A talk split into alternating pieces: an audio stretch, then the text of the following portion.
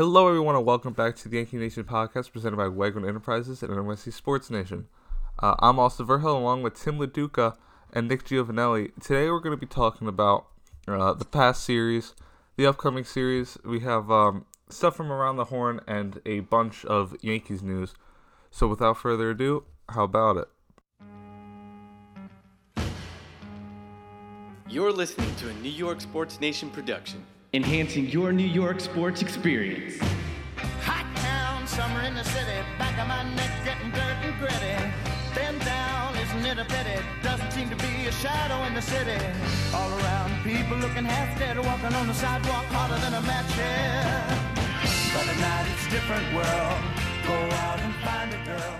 Come on, come on and dance on. All right, so we're gonna start with the West Coast trip, and I don't know about you guys, but it just sucked. Like e- even though the majority of it we were winning, except for the Oakland series, which we'll get to, but I I enjoy a late night game every now and then, but to have like a full week and a half of just night games, it kind of sucked. So what did you guys think about that?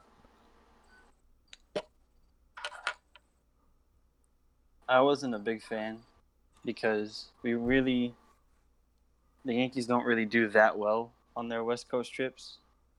I mean, as we saw by uh, getting swept by Oakland in the first three games of the West Coast trip, but they turned it around and changed their West Coast trip uh, traditions of not doing well. So it uh it ended pretty well. So uh, I'm happy about that.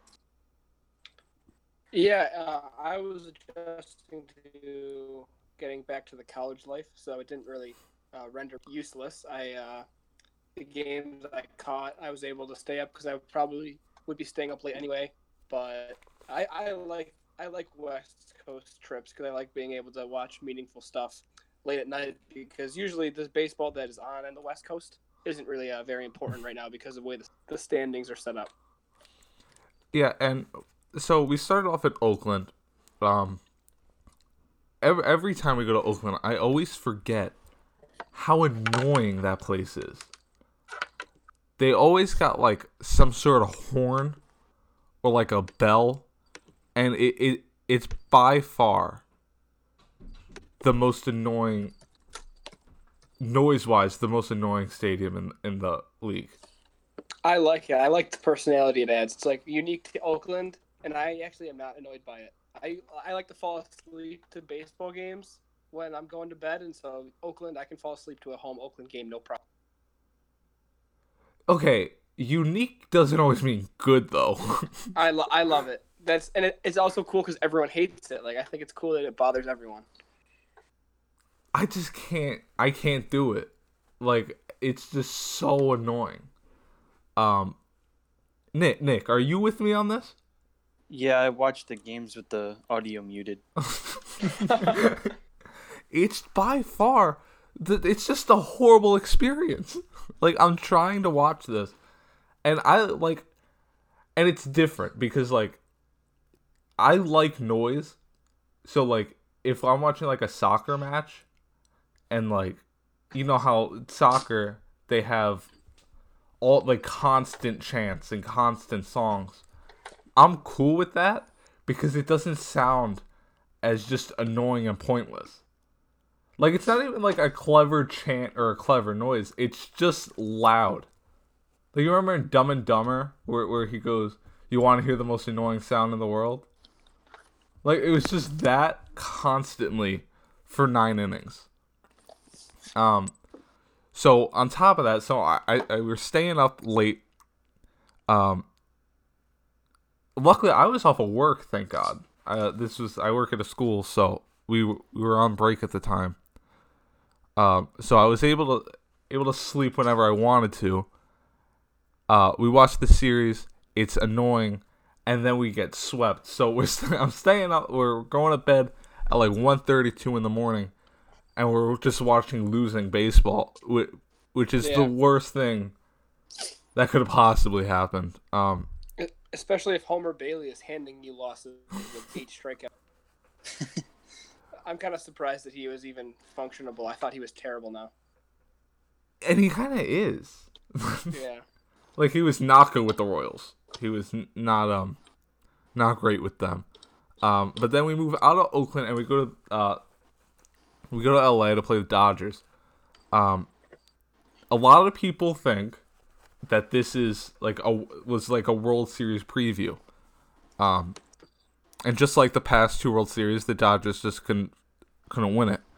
Um, one thing that was interesting was the jerseys. We, it was Players Weekend, so it was the black and white jerseys. There were a lot. There were a lot of players that were trashing the jerseys. Now, I'm gonna say right now, I love Players Weekend. I love the whole idea of it, but I was not a fan of the black and white thing. I think teams should be allowed to design their own. Um, I actually liked the black ones. Like I was into I the black too. ones. The Yeah, white really nice. ones were so bad. It, it was just gross. And also the pitchers The- weren't allowed to wear the white hats, so it, it looked messy. yeah, it didn't fit. So like if, if you're if not every player on your team is even allowed to wear the uniform, then don't make it the uniform. It was and you Kike uh, Kike Hernandez puts pine tar on the helmet like a lot of players. Kevin Youkilis did it a lot. Um, former Yankee legend. Um, it looked so gross. Like it looked like he face planted into like mud or something. Yeah, he, he kind of tried too hard to make it look different. Yeah, he was he was not a, he was he was just trying to change the color of the jerseys. See what? uh, Speaking of the jerseys, though, it was just the MLB wanting to make money. But if they want to make money on new jerseys, they probably should make better jerseys. Because I don't know if anyone bought the white ones. The white ones were awful. Awful. Like and, uh, like I said, I'm a huge I love black jerseys. They just Yeah, the black ones were cool. like no, but like black in in general, black jerseys are like my favorite. So like the new Jets black jerseys, I think are sick. The Nets have the best uniform in in basketball. You can't tell me I'm wrong on that. And the Islanders, when they had their black alternates, I loved them. So Those were gross. you're so wrong. It's ridiculous. So I, I I'm just a big fan of black jerseys, but I hated the fact that everyone had a black jersey. Like every away team had a black jersey. I hated that. Um but but moving on from the, the jerseys, it kind of had a playoff atmosphere. Um it it wasn't a regular feeling regular season game. Um I think it, it, it just the LA New York dynamic. I think that'll happen whether both teams are are doing as well as they are or not. But it certainly doesn't hurt that they're both playing very well. Um, but we And uh, go ahead. how about game one of the series even resembled uh, the game one matchup of the World Series if it gets that far for both teams? It was Paxton and Ryu, and Ryu I think is the is the game one starter for the Dodgers, but Paxton has been pitching very well as of late, and if he, if he continues this, he could be their postseason game one starter. Absolutely, the way he's been pitching, I know people are gonna look at the rest of the season and like try to knock him down from it. But if he is as hot as he's been for the rest of the year, I don't think there's a question. But the the question goes in a game too, because I I still say you put Tanaka too, but you could make a case for Domingo. So so if the if let's say we're gonna make the assumption that Paxton is is gonna stay the season as dominant as he's been, who do you pitch in game two? Probably Uh, Tanaka. Yeah. Yeah, I would I would still say Tanaka, and especially since Tanaka has been great in the postseason historically. So He's got the experience. yeah, so I I I was say, just gonna say he's got a good demeanor for the playoffs, and no, no moment's too big for him. yeah. Um. So m- moving on from the playoff, the Bellinger. Uh, we didn't even like. It's like we hardly saw him. He he was rendered like completely useless. Um, and I don't know if it was just a, a matchup thing. I don't know if it was just like every every player has a, a couple of bad games. But if the Dodgers are going to do anything in the postseason, Bellinger is going to have to be a part of it. So he's having an MVP type season, but if in pressure moments he doesn't perform, the Dodgers aren't aren't going to make the World Series for a third straight year.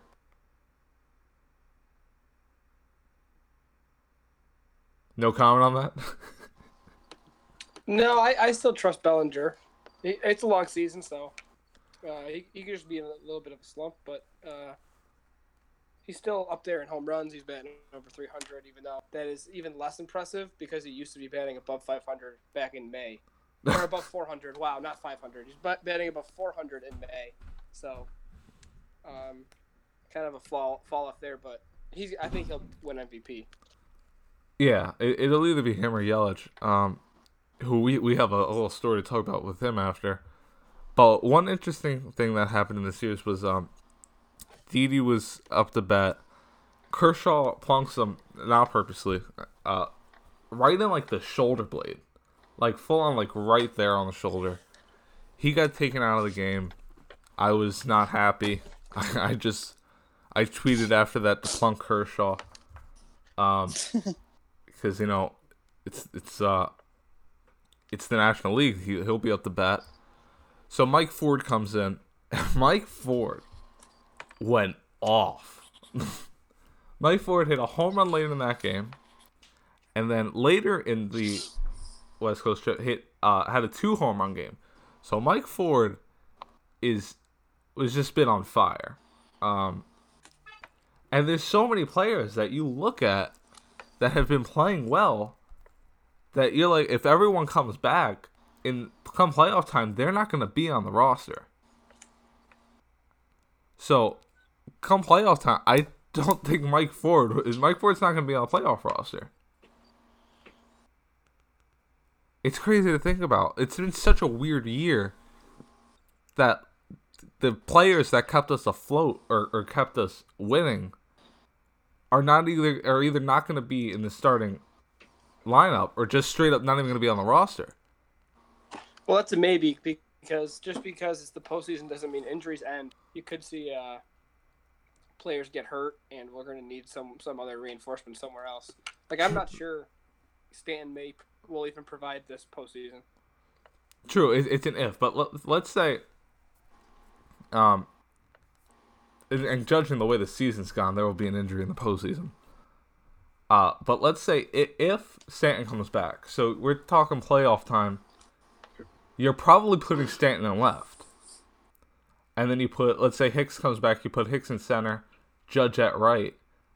Then you probably go DJ at third, Didi in short, Gleyber at second, Voit at first, and then you DH Encarnacion. So Gio Urshela isn't in that lineup. Ooh. Who, in terms of the year, if he had enough at bats, he'd be competing for the batting title. So, yeah, it's it's a good problem to have because we just have so many good options, but it's still a problem. And, and I I don't. Let's just say I don't get paid enough to make those decisions. But someone is not going to be on a playoff roster that you look at and say they deserve a playoff uh, playoff roster spot just because of how deep we are. Um, but moving on from the Dodgers series, the Seattle series, I hated this. First of all, I hate that they changed the name from Safeco Field. Um, I'm not gonna lie, I don't know what Safeco is. I don't know if that was like a company or something, and they just lost the naming rights. It's an insurance company. Okay, that makes sense.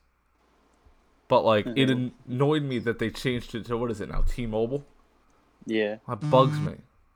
Phys- like I, I, I still, I still call it Safeco. Um, but there's been a lot of those recently where they just changed the names. Honestly, I didn't even know it was T-Mobile Park. I thought it was still Safeco Field. Yeah, they changed it. It's stupid. I mean, they they just changed uh, Denver Broncos. They just changed their name from Mile High. Like, stop it. Um, sure they made a lot of money off of that though. But in the Seattle series, really the focus was all on Ford. Um, he just tore it up. he unbelievable throughout the entire series. Um, like, he he's been he's slowed down a little bit. Obviously, he hasn't been playing as much now that Voit's back, but um, he has been he's been nice to have. Like he just stepped up and really did the whole um next man up mentality. So moving on from the Seattle series, uh, more recently we come home and we play Oakland again. Um, and we don't lose all three games this time. This one was much more enjoyable than the other ones. You didn't have to hear the freaking horns, uh, and we weren't losing at 10 p.m. So uh, we win two out of three. Both of our wins come in walk-off fashion. D- DJ LeMahieu uh, hit a walk-off home run in was it the 12th inning or the 11th? I think it was the 12th inning. yeah, um, I think so. And then Double check. the next game, this one was nuts. So we were already talking about how Ford has been hot. Gardner leads off the ninth inning. Uh, Weren't they down four nothing in that game? At They were point? down four nothing Uh, yeah. in the seventh, I believe. with like one hit or something. Yeah, we were It was getting. like really weird. It was not a good game, and we just turned around. Gardner hits a leadoff home run in the ninth to make it a tie game. We were it was we were down four three in the ninth. So Gardner leads off, hits a home run. It's four four. Mike Ford comes up, pinch hitting for Clint Frazier. We'll get to that.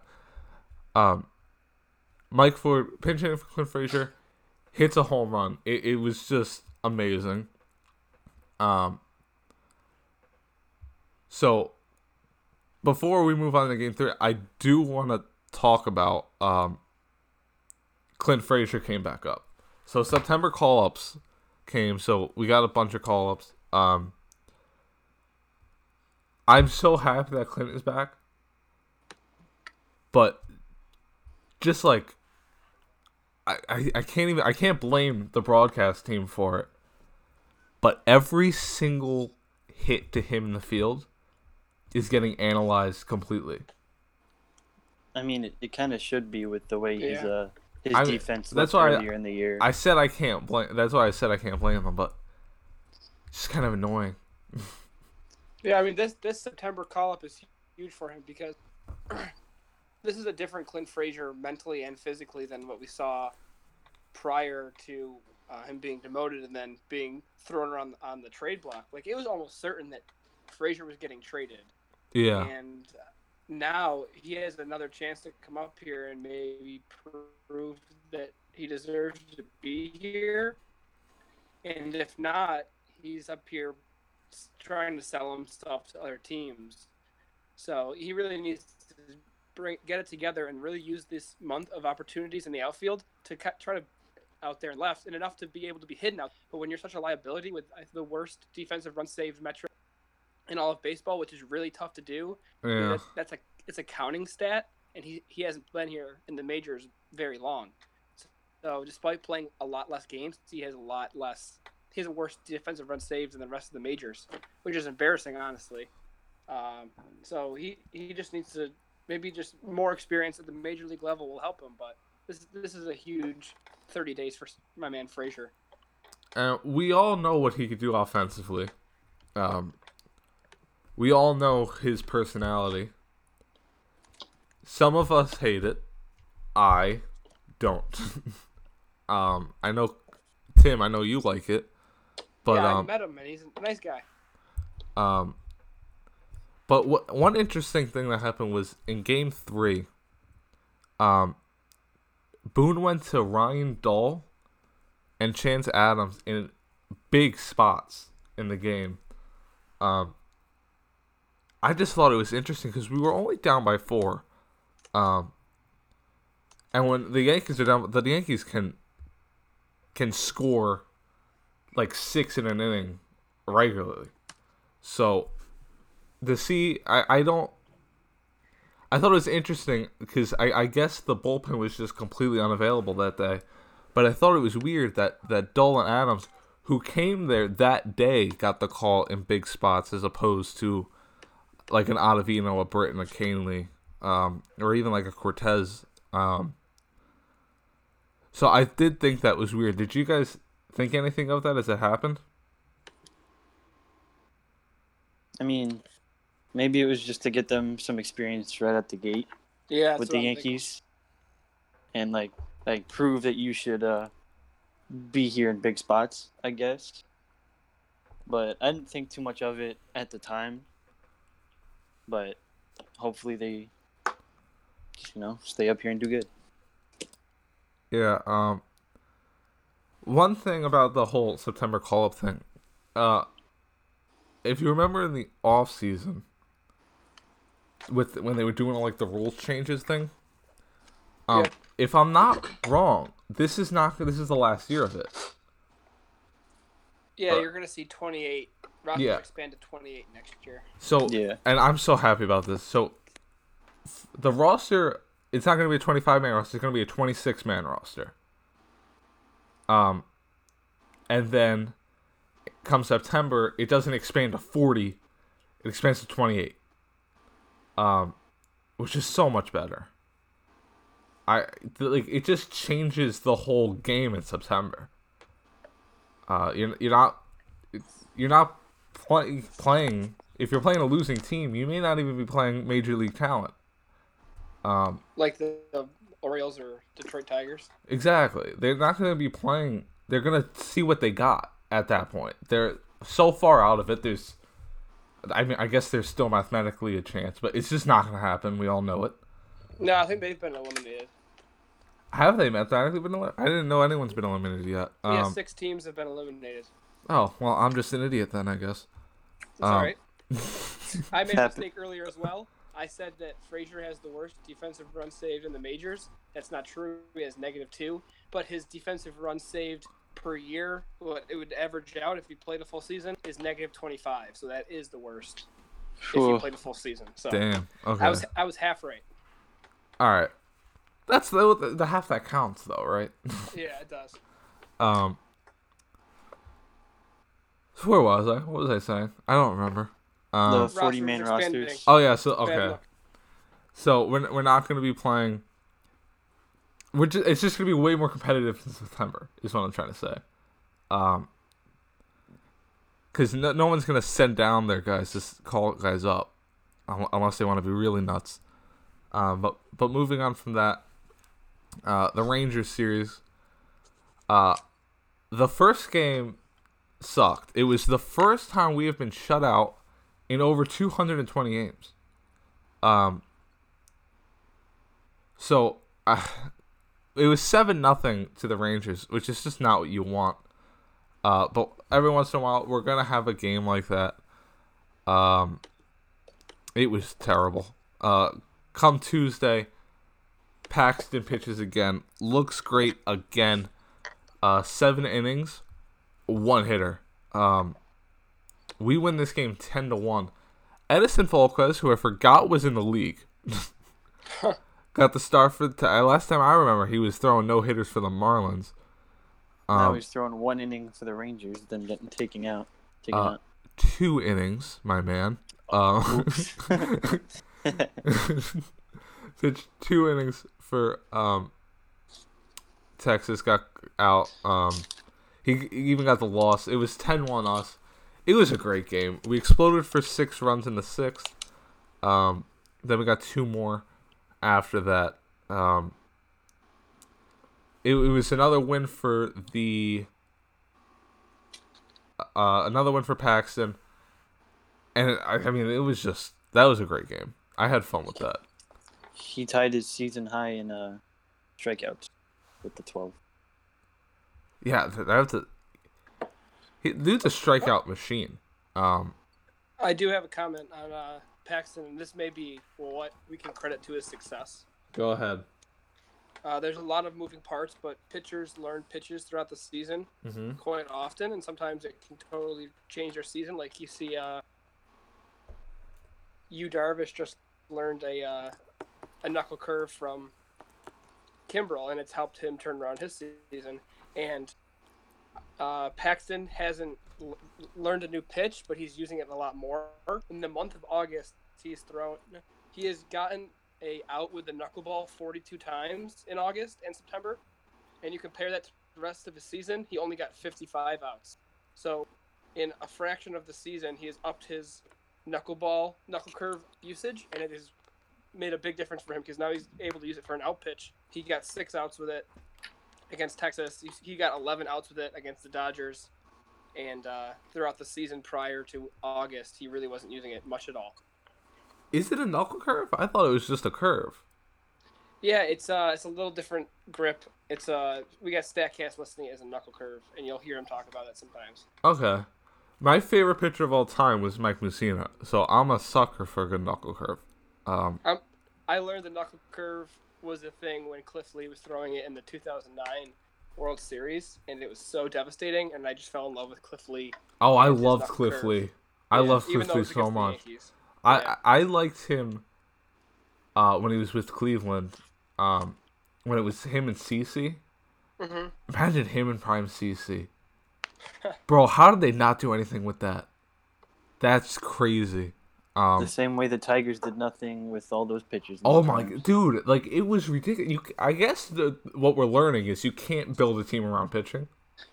Mets. Yeah, exactly. Yep. I think that's what we've learned.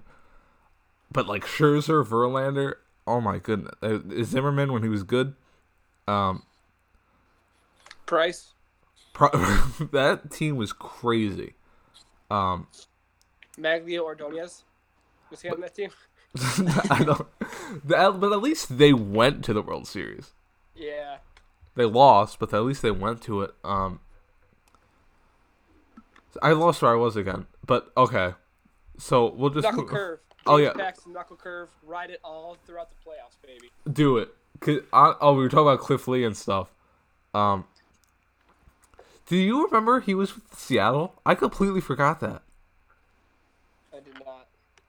I. I did not know he was with Seattle. Like he was there for a little while. He was there after Cleveland and before Philly. Like I didn't know there was any time in between there.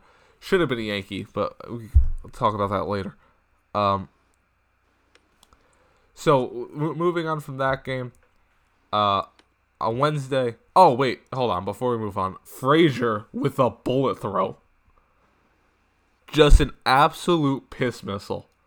It was wonderful. That's gotta be one of my favorite. Like my a few of my favorite things in baseball is a triple, and I love throws to home. Like like the Ichiro throws and the Vladimir Guerrero throws. Like those are those are so much fun to watch. Do, do you remember when Aaron Hicks was on the Twins and threw out like Vernon Wells at third Yes, at Yankee Stadium? I remember that. Or how about when uh, Yoenis Cespedes was doing it every night? It seemed like. Well, that's because first of all, do you remember positioning. Yeah. exactly? He had to make up for it. But you remember that time where it went like under like the wall a little bit? yeah. Like he just didn't. He just didn't. He, he like just stopped, and they were like the play is live. So he he just he took it and then he just slung it and got the guy out. Dude, it was crazy. What what Cespedes was doing. 96 and a half miles an hour for Frazier. That's crazy. That's so Oh, fast. He's just got to keep up with the defense, man. Yeah. Yeah, he is because the arm's obviously not the problem. So if you could get a fielder out there who's a decent fielder but has a great arm, that'll be. We'll we'll have to have the strongest arm outfield in the league. You would think at that point, with Judge and right, excuse me, and Hicks in center, and then you th- It- and a Frazier who could do that. Like, we're up there in the league for strongest arms in the outfield, which is a a great thing to have in the postseason. But uh, Clint's probably Clint's probably not going to be on the postseason roster. Um, or if he is, he's not going to play any games uh, unless there's an injury. So, moving on from that, Wednesday, uh, we get another win with the opener. Um, Chad Green goes two innings, only goes two hits, uh, two hits, four strikeouts. Um, we go up against uh, Yankees legend Lance Lynn, who got the loss for Texas, going uh, five innings, giving up five hits and three runs. A, t- a typical outing for him at Yankee Stadium. Um, I I'm still so bitter about that trade. Like that's the one Cashman move that I just I didn't understand at the time and I hate even more now. Like I first of all I miss Tyler Austin. Um I loved him so much. Even though he if he were still on the team, he'd probably still be in the minors. Well, well, September call up, he'd be up. But so moving on to the Boston series. Um, first game. Uh, these are all expected. These haven't been announced yet, obviously, but uh, it's to be German uh, versus Price. German obviously has been our best pitcher this year. Um, leads the team in wins. Uh, does he still lead the league in wins? If he doesn't, he's up there. Um, we're going up against Price, who historically has not been good against the Yankees. Um, he's gonna have to go up against Gary Sanchez again. Um, he he's throwing a 4.28 ERA this year. Um, but Boston, it's weird because like you see us playing Boston and how how far back they are, uh, and you figure we should win the series. But what I've always noticed in every sport basically is for some reason when it comes to rivalries like records just don't matter Like like uh, New England Patriots and the Dolphins. You would think the exactly. Are terrible when they play Miami. it just uh, there's just some times where where teams either they'll just have another team's number like Detroit for some reason does against us or it's just rivalry so it's like skill of the team doesn't even matter. It's just like a close game every time. Um but then we we have uh in the next in game 2 we don't know who who will go for Boston yet but whoever it is will be going against Happ um historically Happ has been good against Boston um Except for one game. except for one game, which was a bit of an important one. Um, but he hasn't been great this year. Um, I'm not gonna lie. Uh, but let's just hope he could go back to being the half that that does very well against Boston. Um, I can't believe I'm about to say this, but uh, former Cy Young Award winner Rick Porcello, um, is going up against. He should he should not have won the Cy Young Award that year. Like this isn't just me being, oh he's from Boston, I don't like him. He should not have won the Cy Young Award. That should have been Verlander that year. Um, but as we've been saying, how how poorly Boston has has done this year, how far back they are. They're seven and three in the last ten. So recently they've been playing well. Granted, they haven't played great teams. Uh, they played San Diego, they played Colorado, they played the Angels, and then the good team they did play was Minnesota. So, what do you guys want to see out of this series? Uh, stay healthy, treat it like a playoff series, but also the Yankees have been able to use Boston as a springboard and do really good baseball play. And they don't really they they aren't struggling right now, the Yankees, but they could use this maybe as one of their final jumping off points to really be firing on all cylinders into the postseason. And also, it's going to be fun to just see this expanded roster because uh, we'll see what the future kind of holds. What's what's brewing down in that farm system. But also, one thing to point out is Rick Porcello. He, out of all the qualified starters, he has the worst ERA. People who qualify for the ERA title, five point six three.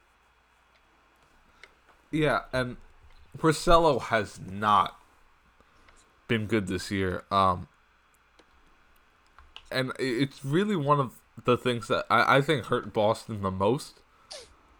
Um, in in terms of this year, but as you said, historically throughout the season, there were two series this year where we were playing poor baseball and then we played Boston and we sprung forward and then we went on to good runs.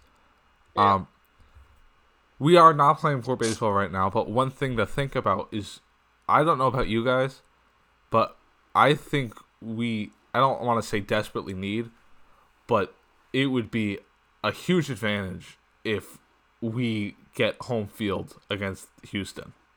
Yeah. Um, we haven't lost a home series since April. Um, against the White Sox in the second week. I thought it was. I think it was against Detroit. I I, think- I saw the White Sox, but Oh. either way, Definitely. since the Probably. since the second week of April, they haven't lost the home series. Yeah. So we are just great at home. If And you look at remember the- back, how different the Oakland series were. Ex- home and away. yeah. I mean, well, for I don't know if like Oakland's our problem, but um, we haven't been great when we've gone there, um, ever. so I think it might be the horns. Those so annoying. Um, but so so if we get home field against Houston, now granted, we have to beat someone else before we play them, so we can't just look over the ALDS. And But- also, the Astros might not even get to the ALCS. True, You never know. that would be Yeah. crazy. Well, who would? Okay, so we would play. They would play Minnesota, or Yeah, or and we- Cleveland, right? right Whoever now, wins they that. play either Cleveland or Minnesota, and the Yankees would play the wild card winner. Yeah, which right now the wild card is the Rays, and whoever the other one between Minnesota and Cleveland. Rays and A's. Oh, really? Yeah, I I think the A's are gonna win that wild card game. I think the Yankees are playing the A's in the uh, in the ALDS. Yeah. God, imagine those horns. Like, do they Yeah, I, do they get bigger? Not a fun series. Do they, do they get bigger in the postseason? Maybe there's just more of them. Who would you rather? Would you rather play Oakland or, or Tampa? I would rather play Tampa. Tampa. I'm Tampa. like- we're like their- 100%. We're like their dad. Yeah. I don't want to watch two West Coast games. If it goes to five. you would think that they would, but they would make it a, a better start time.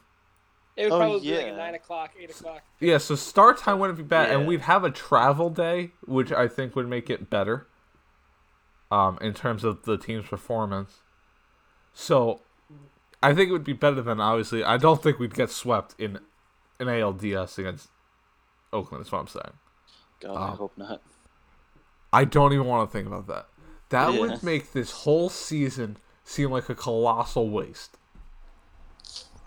Like I just wouldn't even want to think about it. Um, All right. What? ab- What about uh? What if they lose in in four? I am going to consider this season a failure if we don't make it till at least Game Seven of the ALCS. Yeah. What, what I'm trying to get at here is what if the Yankees lost at seven in an ALDS series where it was extended to seven? Because I think that five games for the ALDS is way too short. I agree Yeah. with you.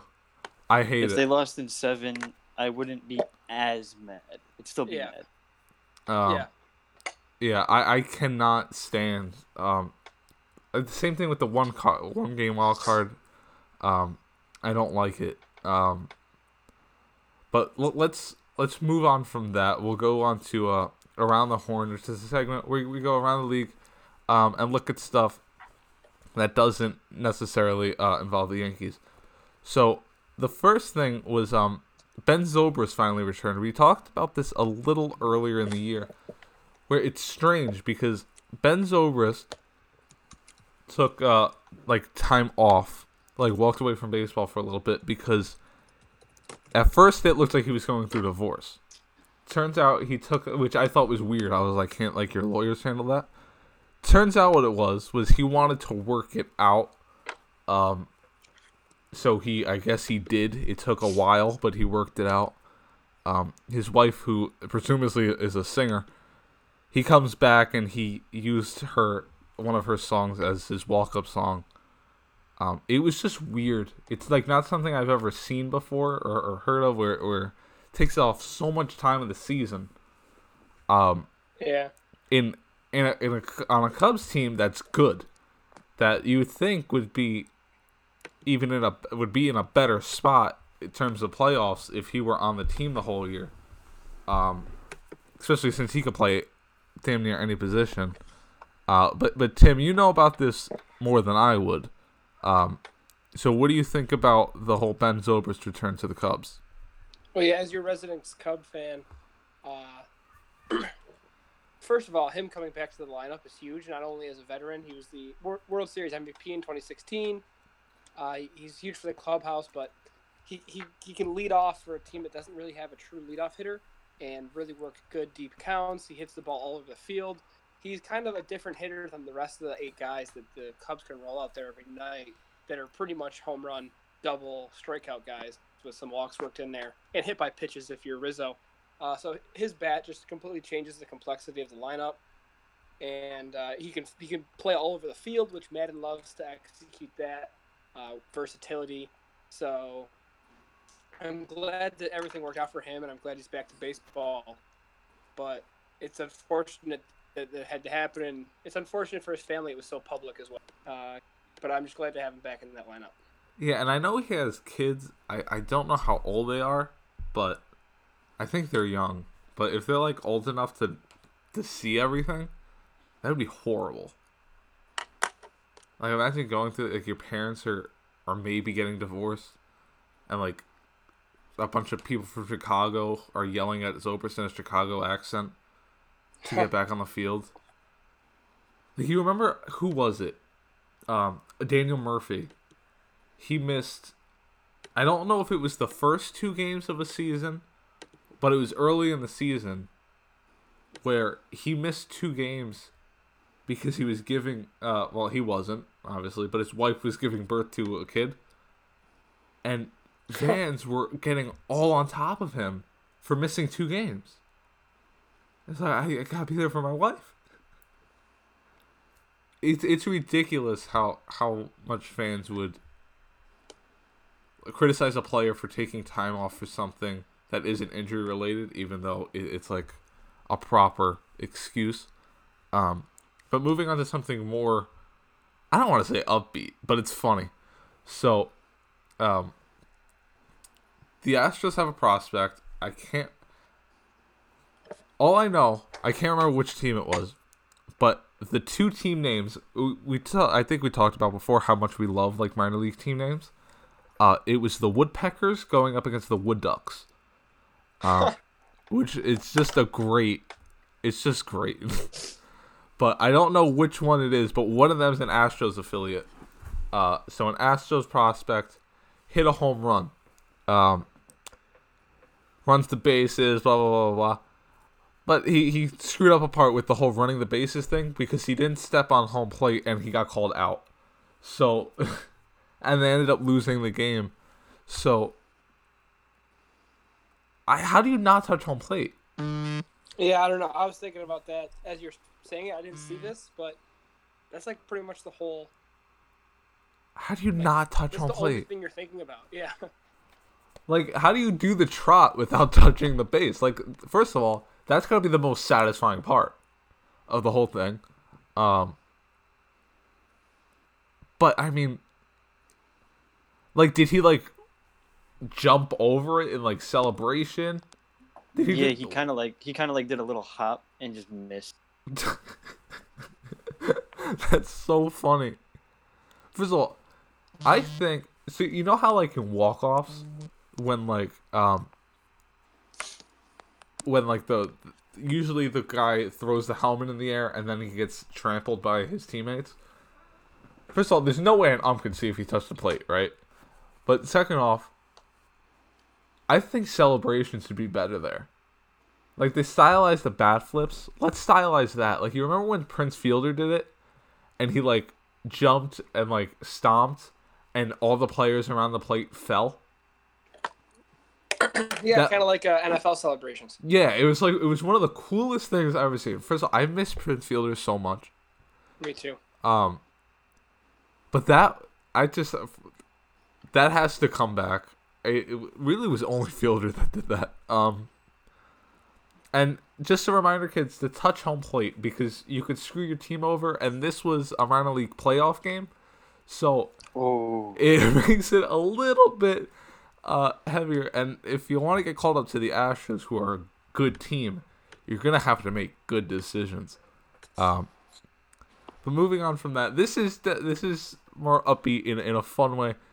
Michael Lorenzen, first player since Babe Ruth, exclusive company, to earn a win, hit a home run, and play the field in the same game, and he did it before Ohtani, and I'm so happy. I Um, mean, Ohtani barely plays the field. He could be an above it- average outfielder, I think. has he ever played the field? He not in the MLB, I think. No, he hasn't in the MLB, but he could play. They say he could play. Uh, is and I say they. A different podcast I listen to says that he could play definitely an above average outfield if the whole uh, pitching thing doesn't work out. He could play outfield at an above average level. Um, I'm currently wearing a Shohei Ohtani t-shirt jersey, so no slander of Ohtani, please. Are you say- serious? No. Like, he's Yes. That makes me Overhyped. And The do day he got harsh- signed. and Duhar should have won. Like I was excited when he was coming to the league, and I was like, "Hell yeah, let's do this. That's sick." Like and I like I okay, it hurt me when he didn't sign with us, but I was like, whatever. It'd still be cool to see, and he's playing with Trout. That's going to be a fun team to watch. Um, they finally the Angels finally gave Trout someone to play with. I mean, they gave him Pujols, but other than that, Just um, Upton. yeah, but that was later in, in Upton's. Like it wasn't when Upton was prime Upton. First of all, has BJ Upton played? When's the last time he's played? Where's he at now? Is he still don't know, in the league? But all I all I want to know is how is it Ohtani's fault that he got voted? It's not his. It's not, he didn't vote. He You're right like about baller. that. Yeah, it's not He his played fault, like but a I still baller. don't like him about it. You Exactly. can't like not him. like him. He's a, he's a legend already. Is he though? Because first of all, he gets Tommy John surgery. We talked about how could he possibly be rehabbing it correctly if he's swinging a bat. He can't. He's ruining his arm. Exactly. He came in He's as a he's pitcher. He's a, way above average. You guys are you guys do not want him to be a full time hitter. I promise you that. Well, here's He what I'm saying. One of the, he is one of the best hitters in the majors. Here's what I'm saying. Wait, when what? he was first coming in, he was like, he was coming as a pitcher who could hit. Is basically how he was like marketed. But it seems to be the other way around. He seems to be a guy who Yeah. can hit better than he could pitch. yeah, So, I think, I think they No, should I- I- drop the whole I pitching think that thing. You guys are being skewed by him not doing both right now. He I don't think you should ever do both. I think it will screw Dude, up his he- entire career. no, he has a career 134 OPS plus already and 38 home runs. Exactly, he can hit. games. Can you tell me what he And does yeah. pitching wise? So his let him stats are hit. also inflated. Let me let me let me pull up his freaking pitching. Well, he can't I'm pitch look- I'm look- because I'm he turned his right arm now. after like a few months because you can't do both at a high level without getting can. without just destroying your arm. It's just not going to Uh, work. A 331 ERA. Yeah, it's great when it lasts. His his pitching last year was good. I admit that. So is his hitting. He Yes, it was. This- Correct. No. I know, but this is this is my problem with him winning the Rookie of the Year. It's not like he pitched 20 games and was good for all of them. He also got hurt and his missed a record- whole bunch of the time. His rec that's also another thing. His record was 4 and 2 with a 331 ERA. You got to pitch more than that. He started 10 games. That's not enough to be considered an amazing pitcher and hitter and this is a, a milestone. It's like Michael Lorenzen pitches and hits all the time. NL pitchers do that all the time. Yeah, but he doesn't do it that well. Pitching, t- one but four. pitching, pitching ten, four and two. That's I mean that's not that much better. That's That's only three more, like three more wins, two less losses. It's not that great. He should I'm not ju- have won. he should be- rookie first of of the all- year for his pitching. He had a 3.9 WAR. What was what was Andujar's WAR last year? I don't. Probably better. I'm I'm gonna find that now. I'm Um, gonna say it's way worse than. I bet you Andujar's WAR was like 1.3. First of all, You said wait. You said Ohtani's was 3.9 last year. Yeah. Okay. This Okay. four. here's the WAR thing. was last year's WAR was 2.2, significantly better. But he played so much less. Still like, more WAR than do, him, exactly. Andujar That's my problem. Every game. That's inflated. He And- played every game and he played it worse than oh, Ohtani played his. Well, his war got hurt because of his defense. yeah, well, defense matters, and Andujar's was awful. Well, I don't see Ohtani out there diving Yeah. for balls. I, I see him getting. I can't even see him on the field because he can't he can't play the field because he, he, he his arm can't handle it. He shouldn't be swinging right now. Or he, should have been. or just he should be hitting and he should never pitch again. He should, I- he can, he should do different. both as long as he can, because he's going to be very good at both. No, he's not. He'll be very he okay. I'll I'll correct myself. He will for a very short amount of time before You his. guys are scared. before you guys his are arm- so scared of my boy Ohtani. I can't am not scared of the Angels. it. I'm so scared of Ohtani. I don't think we will ever play him in a meaningful game if he doesn't sign with another team. If he stays with the Angels, Yeah.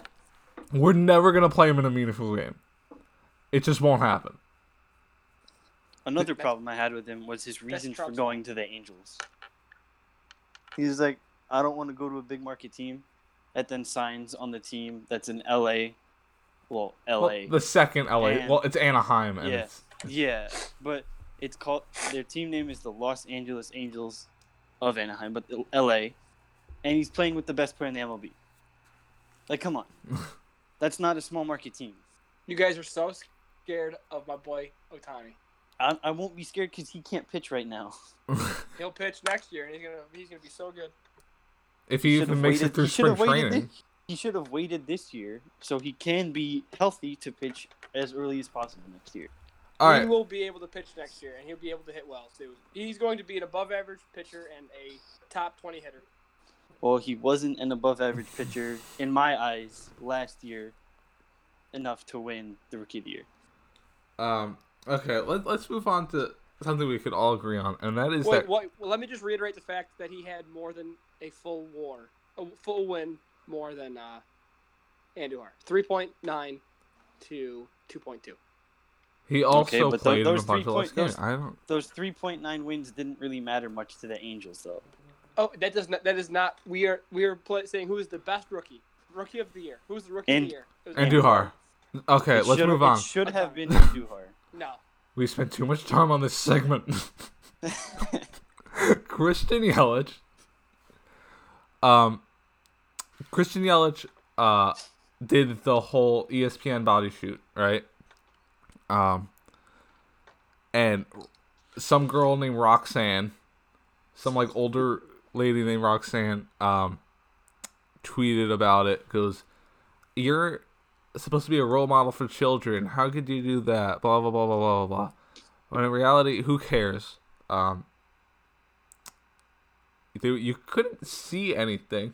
It was just like leg, and then he, he writes back, "Relax, Roxanne," and then his next game, his walk-up song is Roxanne, and I I've just I right then I tweeted uh Christian Yelich is now a two-time MVP. So uh what do you guys think of the boy Christian Yelich taking taking taking a, a little bit of a, a shot back on Twitter? Uh, that's good, good for the game because it got some publicity for Major League Baseball. It did. Uh, I thought it was funny. Like when I saw that, I wanted to tell people about it, but like people don't. None of my friends get baseball at all. So trying to explain walk-up songs and the body issue and the, everything in one, it just wouldn't. They just wouldn't be worth it. The body issue is one of the weirder things that happens every year. Yeah, except for when Prince Fielder's in it. That's awesome. It's just like it's just strange. Like cuz Like why? Like who reads that? Like who's like ah the body issue's out. I have to go get it. A swimsuit issue for Sports Illustrated. Same thing. Yeah. Yeah. It's like weird. I I just I don't know. It's strange. I, I don't get it. Um I don't get why sports uh like media feels the need to make the players naked all the time. Money. Basically. I don't know. I'm not buying it. You know, I just it's not gonna happen. Um. So moving on from that, uh, all right, Tim, you wrote this, so tell me what you were referring to. My computer's dead. What did I write? you wrote Mike Trout reminder as the goat. Oh, yeah. I mean, we should, we should always just remind ourselves how good Trout is, even Oh, though yeah. in the juice ball era. Era, it is the juice ball error too. I guess that was an accidental pun, but man's got career high in home runs. He's consistently. He's got uh, I think he's like fifth in career OPS, fifth in career OPS plus. Man's He just a a- legend. He had a long one today, Yeah, number forty-five. Um, yeah, Tied Pete Alonso, thank God. yeah. well, I don't care if Pete Alonso leads the league. I just don't want him to get to fifty-two. Yeah. If he gets to that. 51 and no one else gets to 51, I'd be like, ah, that's cool. Good for It'd be him. pretty funny. But I just don't want him to, to break uh, Judge's record. Um, well, while I was speaking of the Mets, um, what day was it that this happened? I don't remember the exact Two day. days ago. Two days ago. So today's Thursday. Tuesday. So Tuesday. Um, I can't believe I had to talk that out. Um, the Mets were up by six runs um, in the ninth inning. in the Uh, Edwin Diaz comes in. All right, it's lights out time, boys. Uh, No relieved the year last year. Um, you know, it's just it's Edwin Diaz. I mean, he's 25, 24? I don't know. Uh, one season wonder. he was really good. Comes in, uh, they had to give up Kelenic to get him. What does he do? He blows a six-run lead. Um, the Nats win eleven to ten. Um, interesting stat about this: the Mets. This is so cool. the Mets were hundred and six and zero when leading by 806. Oh, oh yeah, 806. I'm sorry. That was a big mispronunciation. 806 and 0 when leading by 6 or more runs in the ninth. And the Nats were 0 and 775 when trailing by 6 or more runs in the ninth or later. And and they could just all both notch a, a, a 1 in, into those scenarios. I don't know what other teams would look like in that scenario, but I can't imagine there being many. That's that's one of the most amazing comebacks I've ever heard. Like yeah, the Yankees came back. What was it from nine down, um, against Boston. Thanks, Oh, I remember that. almost almost all to Nick Swisher. Um, but that wasn't in the ninth. It wasn't a one inning thing. We took a, a few innings to do it. Um, it's just it's one of the crazy.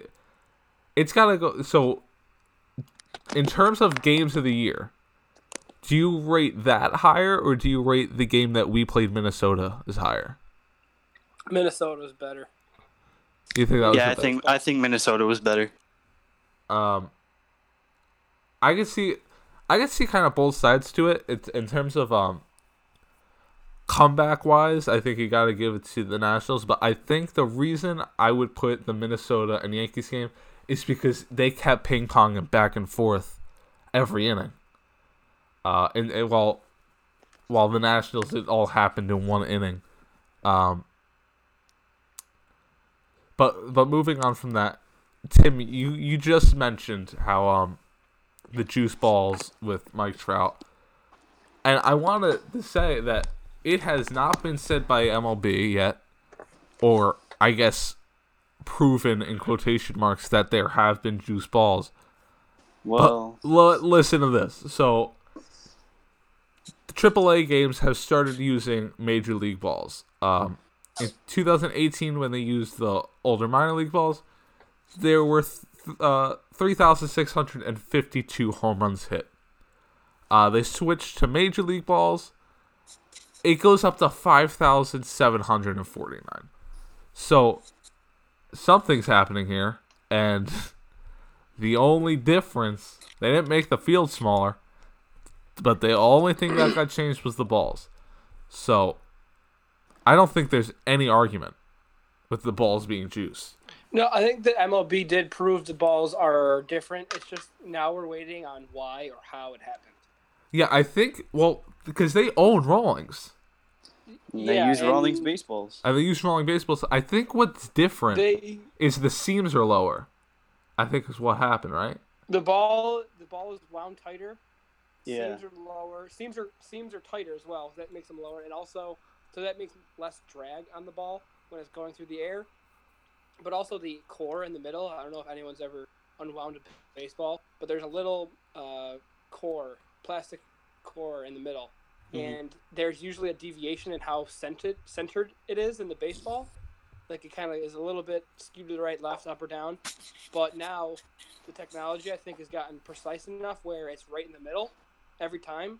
So there's no wobble on the baseball what's going through the air that increases the aerodynamic because it's uh, perfectly weighted. There's no um, it's not it's not loaded on either way because of where the cork is.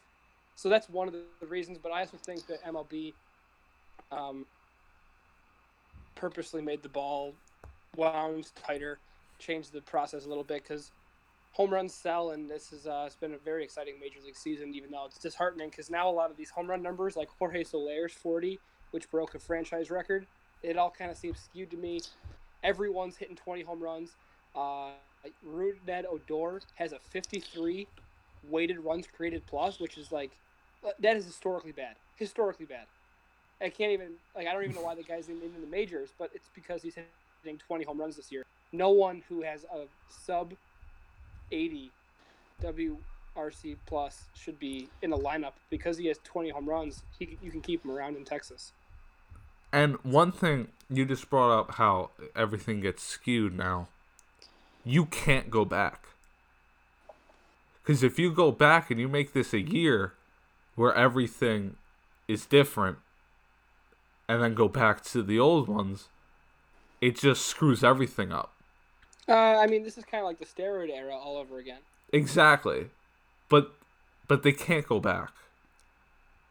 I think if if you want baseball to be a home run more have more home runs, I don't care. But you can't do it and then change your mind and have one year where it's like no one's stats count in terms of records. Yeah, it's tough. It, is kind of upsetting.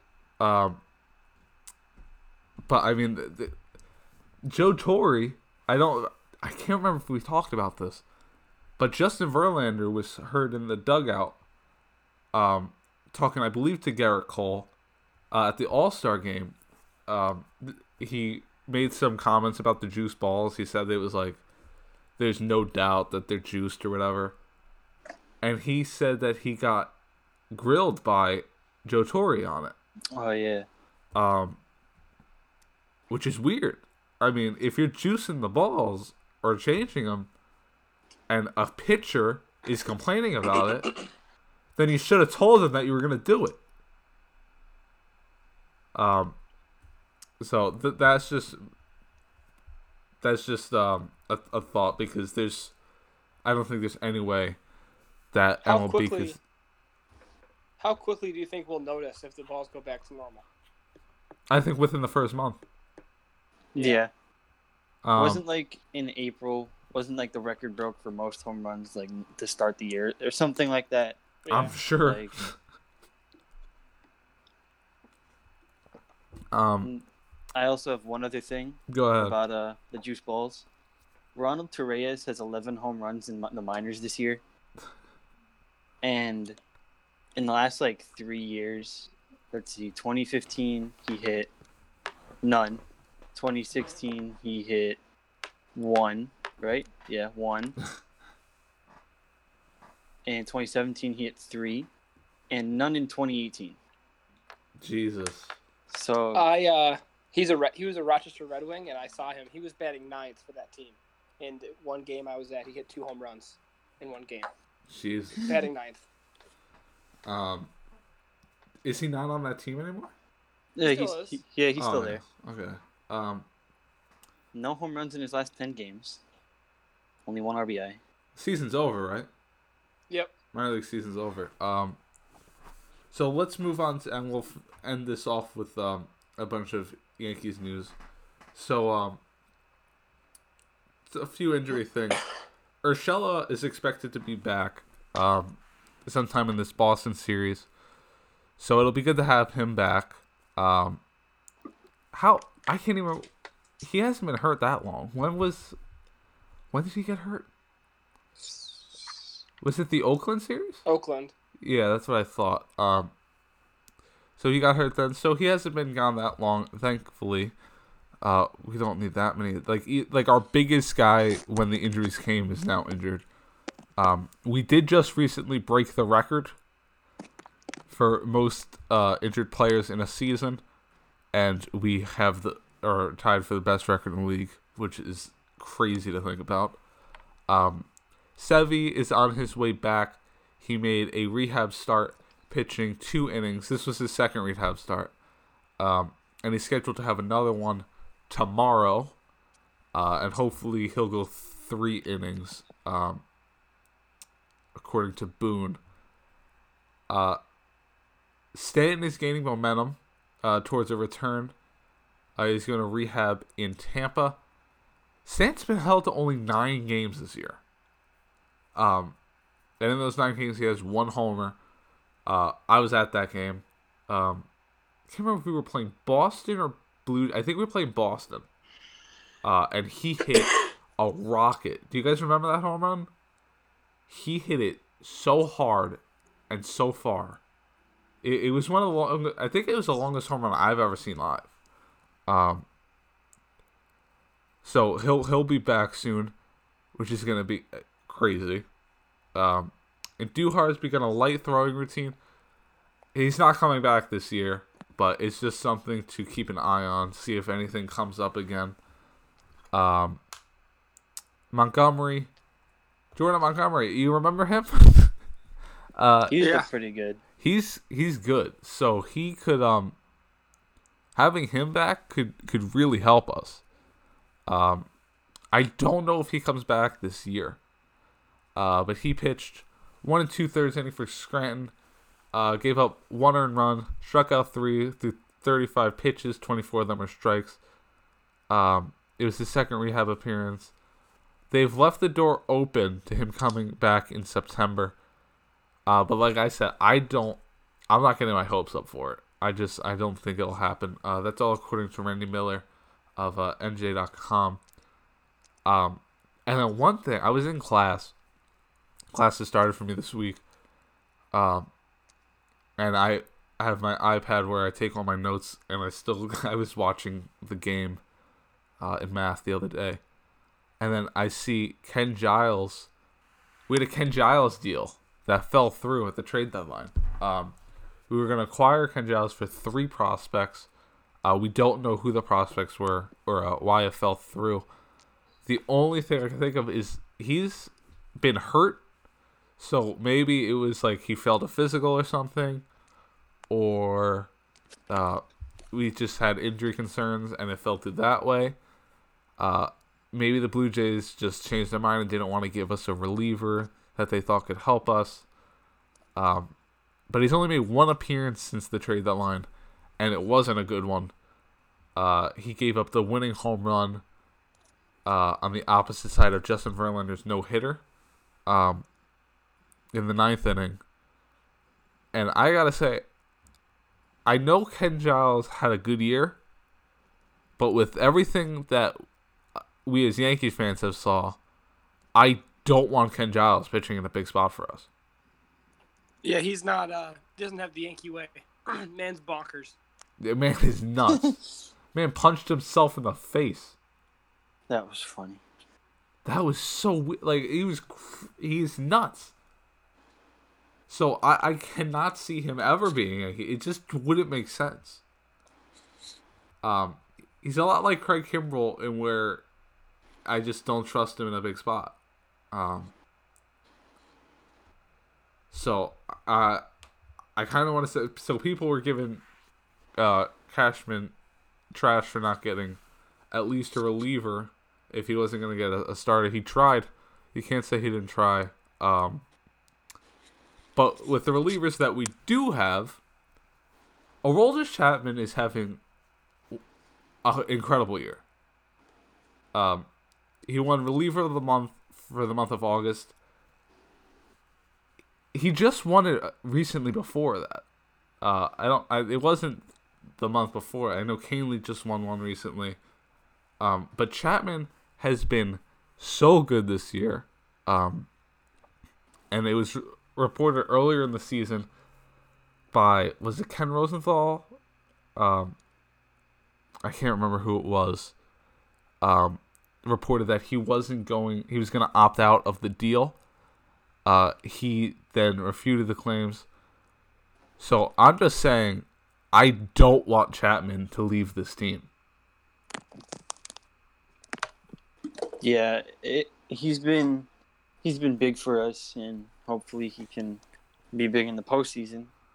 And uh, I seeing hi- who else would be our closer. I don't even want to think about it. I, I it's had Chapman. we had Betances for a while, and but like when I think of Yankees closer right now, I think of Rivera for all the times. But the last few years, it's been Chapman, and I don't want to think of anyone else right now. Let's just hope he doesn't need to pitch more than 20 pitches in the playoffs each game. I yeah, promise Joe. you. Yeah, Joe long as- Maddon. As long as he stays under 20, he's fine. I saw it firsthand. Keep him under 20. Keep him under 20. yeah, And not two innings either. Not two. Oh my God! Don't push him for two innings. that's the worst oh. idea. um, I, I honestly thought he wasn't going to be that good for the Yankees when Joe Maddon destroyed him.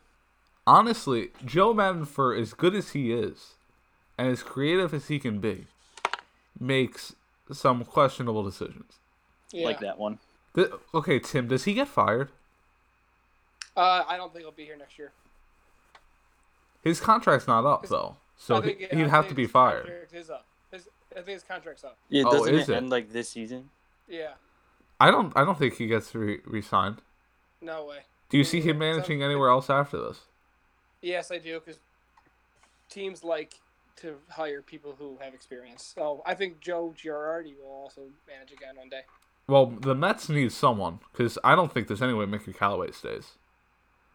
So, I think, I I think it would be good for Girardi to go there, but I could see Joe Maddon ending up there. My God, Maddon with the Mets would be hilarious. But who else needs a, a manager? I don't know. We'll usually find that out in the off season. Yeah. Um. So you saw this, Tim. Um, you saw some Derek Jeter slander, and he he's the one who who made me fall in love with baseball. So, what did they say, and who do I have to punch? I thought you guys saw this. Um, someone tweeted out how Derek Jeter was overrated, and uh, it was mostly concerned with like how how poor his defense was based on defensive metrics today. Um, how he was mostly a singles hitter.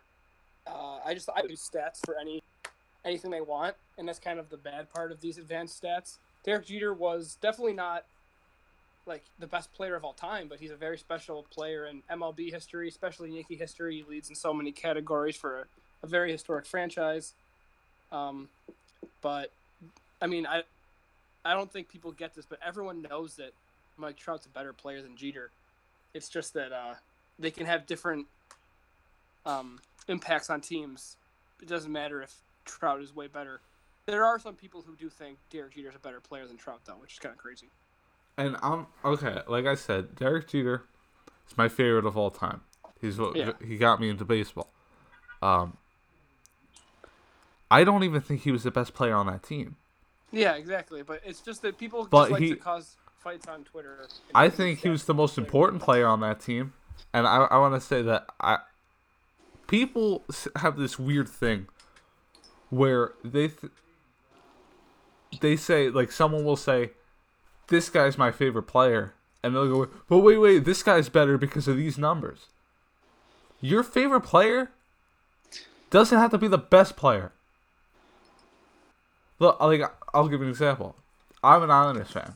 When everyone thinks of the islanders right now they think of matt barzal my favorite player is not matt barzal it's jordan eberle. So uh, you your favorite player doesn't have to be your best player that well for that's like they'll go uh, uh I'm a Yankees fan and they'll go well your favorite player is Judge right and then you'll be like well no actually my favorite player is Gardner because of just the sentimental with how long he's been here and blah blah blah blah blah and how he was like the guy after Jeter left and and then they'll like freak out They'd be like, "What? Gardner sucks. What do you mean?" Exactly. Your favorite player doesn't have to be the best statistical player. And I, I don't know where when that got switched where people got like mad about that. But like, okay, Tim, who's your favorite player right now on the Yankees? Gleyber Torres. Yeah. Who I might say do you think he ends up better than Judge? Because I I can't see I think he might end up being better than Judge. No, I, we we needed a full season of judge before we start saying stuff like that. Yeah. I just really, I think Gleyber's Torres was something a, special. A very high. He was a high prospect coming up, but that's different than Judge. True. Torres, it's, it's they're different players. I but I think I think Gleyber's something special, like something Yeah. crazy good. Gleyber has the years. Yeah, He's I got more time to be a yeah. I I'm just I'm in awe of Gleyber. Um. So. So as I was saying, people hating on on Jeter because basically they see how much he's loved and think that's people saying he's better. That's not what they're saying. You can love a player even if they're not as good as someone else. Um, but let's move on. DJ LeMahieu, it's interesting because there's a lot of things where like market things happen. Um, for some reason, I, I listen to the Michael Kay show a bunch. Um, that's that's like my go-to radio show. Um, there's a guy on there. Uh, his name's Don LaGreca, who who says that he thinks DJ LeMahieu should be the MVP. No, Like no problem. Um, I love DJ LeMahieu. He's he's probably my favorite player. I mean, like he's been the face of the he's been the co-face of the podcast. It's been him and Clint. Um, basically ever since he signed. Um, but I don't think he's the MVP. How how do you put him above Trout? That's crazy to Uh, me. I think he could be the MVP that isn't Mike Trout. It's almost with with players that aren't Mike Trout, it's just second. So you're saying you think he could end up being second in MVP voting? He he could be second in the MVP vote. I think he should be, Bregman. but Bregman's good. I, you could go, Yeah. either, but Trout mean- Trout has to win it. yeah, Um, I just wish he was winning it on a different team, a team that mattered. Me too. Im- imagine Trout. and- Like I want to know what he's like in the playoffs. Will we never see playoff Trout? We, saw have once. No, one but They time. got, they got swept. yeah, but like I mean, like in an actual run, not a series.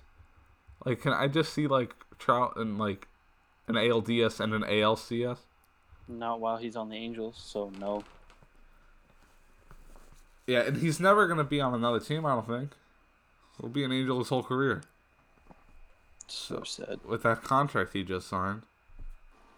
I wish he didn't sign. Price isn't pl- isn't pitching. He's not what happened. He scratch. He got scratched with discomfort in left wrist, as reported by Yankees Nation. But that was Playing- just a, re- a retweet of the MLB at bat. Playing too much Fortnite again, I see. Yeah. do we know who's replacing him? No. All right, well, Honestly, that might be better for the Red Sox. Um, now, I'm gonna make this into a semi game. Okay. Uh, my phone is on two percent. All right, we're gonna make it real quick. Okay. I might die in the middle of this, but okay. All right, we might lose Tim. So um, the playoffs are coming. So I, I'm not gonna make it into a game. I'm just gonna tell you who's in the playoffs. All right. the if the playoffs were to start today, um, it would be Yankees have the best record in the league right now. So it would be the Yankees uh, number one, Houston would be two, Minnesota's three, um, and then it would be Oakland and Tampa. I oh I didn't even know Oakland took the number one. Uh, Oakland took the number one spot in the wild card, so it would be at Oakland. Um, in the National League, the Dodgers, the Braves, the Cardinals, and then the Nationals and the Cubs in the wild card. Nationals would get the home game, and I don't see the Cubs winning that game. Um, and that would be two years in a row where the Cubs, with a, a g- talented team, uh, lose in the wild card. So, I think if they lose in the wild card, I think that's it for Maddon. I don't think there's any chance uh, that he would stay. Um, so that's the playoffs, and we brought up earlier how well Paxton has been. Let's just compare him to uh, players that got moved at the deadline. Um, and this is since the deadline. So we're comparing Paxton with Greinke, uh, Roark, Vargas, Bauer, and Stroman. Um, this is all according to uh, Max Wildstein on Twitter. Um, in ERA, Paxton is first. In FIP, he's first. In XFIP, he's first. What is SIERA? I don't even know that one. Oh, is that state like FIP. stadium? Is that the stadium adjusted? No, it's uh, it's everything adjusted. So it's it tries to take out like uh, it's not. Oh, I was just reading up on this. It's it takes away. It's isolated ERA, so it takes away all the outside conditions. It's it's a, it's a more advanced FIP. Okay, but he's first in that. It- uh, in strike. It, quant- it Go ahead. quantifies a pitcher's performance by trying to eliminate factors the pitcher can't control by himself. Okay, um, that's a cool stat that I gotta pay attention to more. Uh, Yeah. strikeout percentage, he is first. Uh, strikeout and walk percentage, he is first. Um, batting average against first and whip first. So the only thing he's not in first with is xFIP, and he's in second by .01. So Paxton, since the deadline, has been really good. And as we said earlier, and I hope it stays the same, if he continues the way it is, he'll probably be your number one um, in the postseason. Uh, so with that being said, I want to thank you guys for listening. I hope to see you next episode. And go Yankees. Go Bills. Let's go Yankees, baby. Elevator going up. In the gleaming corridor of the 51st floor, the money can be made if you really want some more. Executive decision, a clinical precision, jumping from the windows filled with indecision. I get good advice from the advertising world.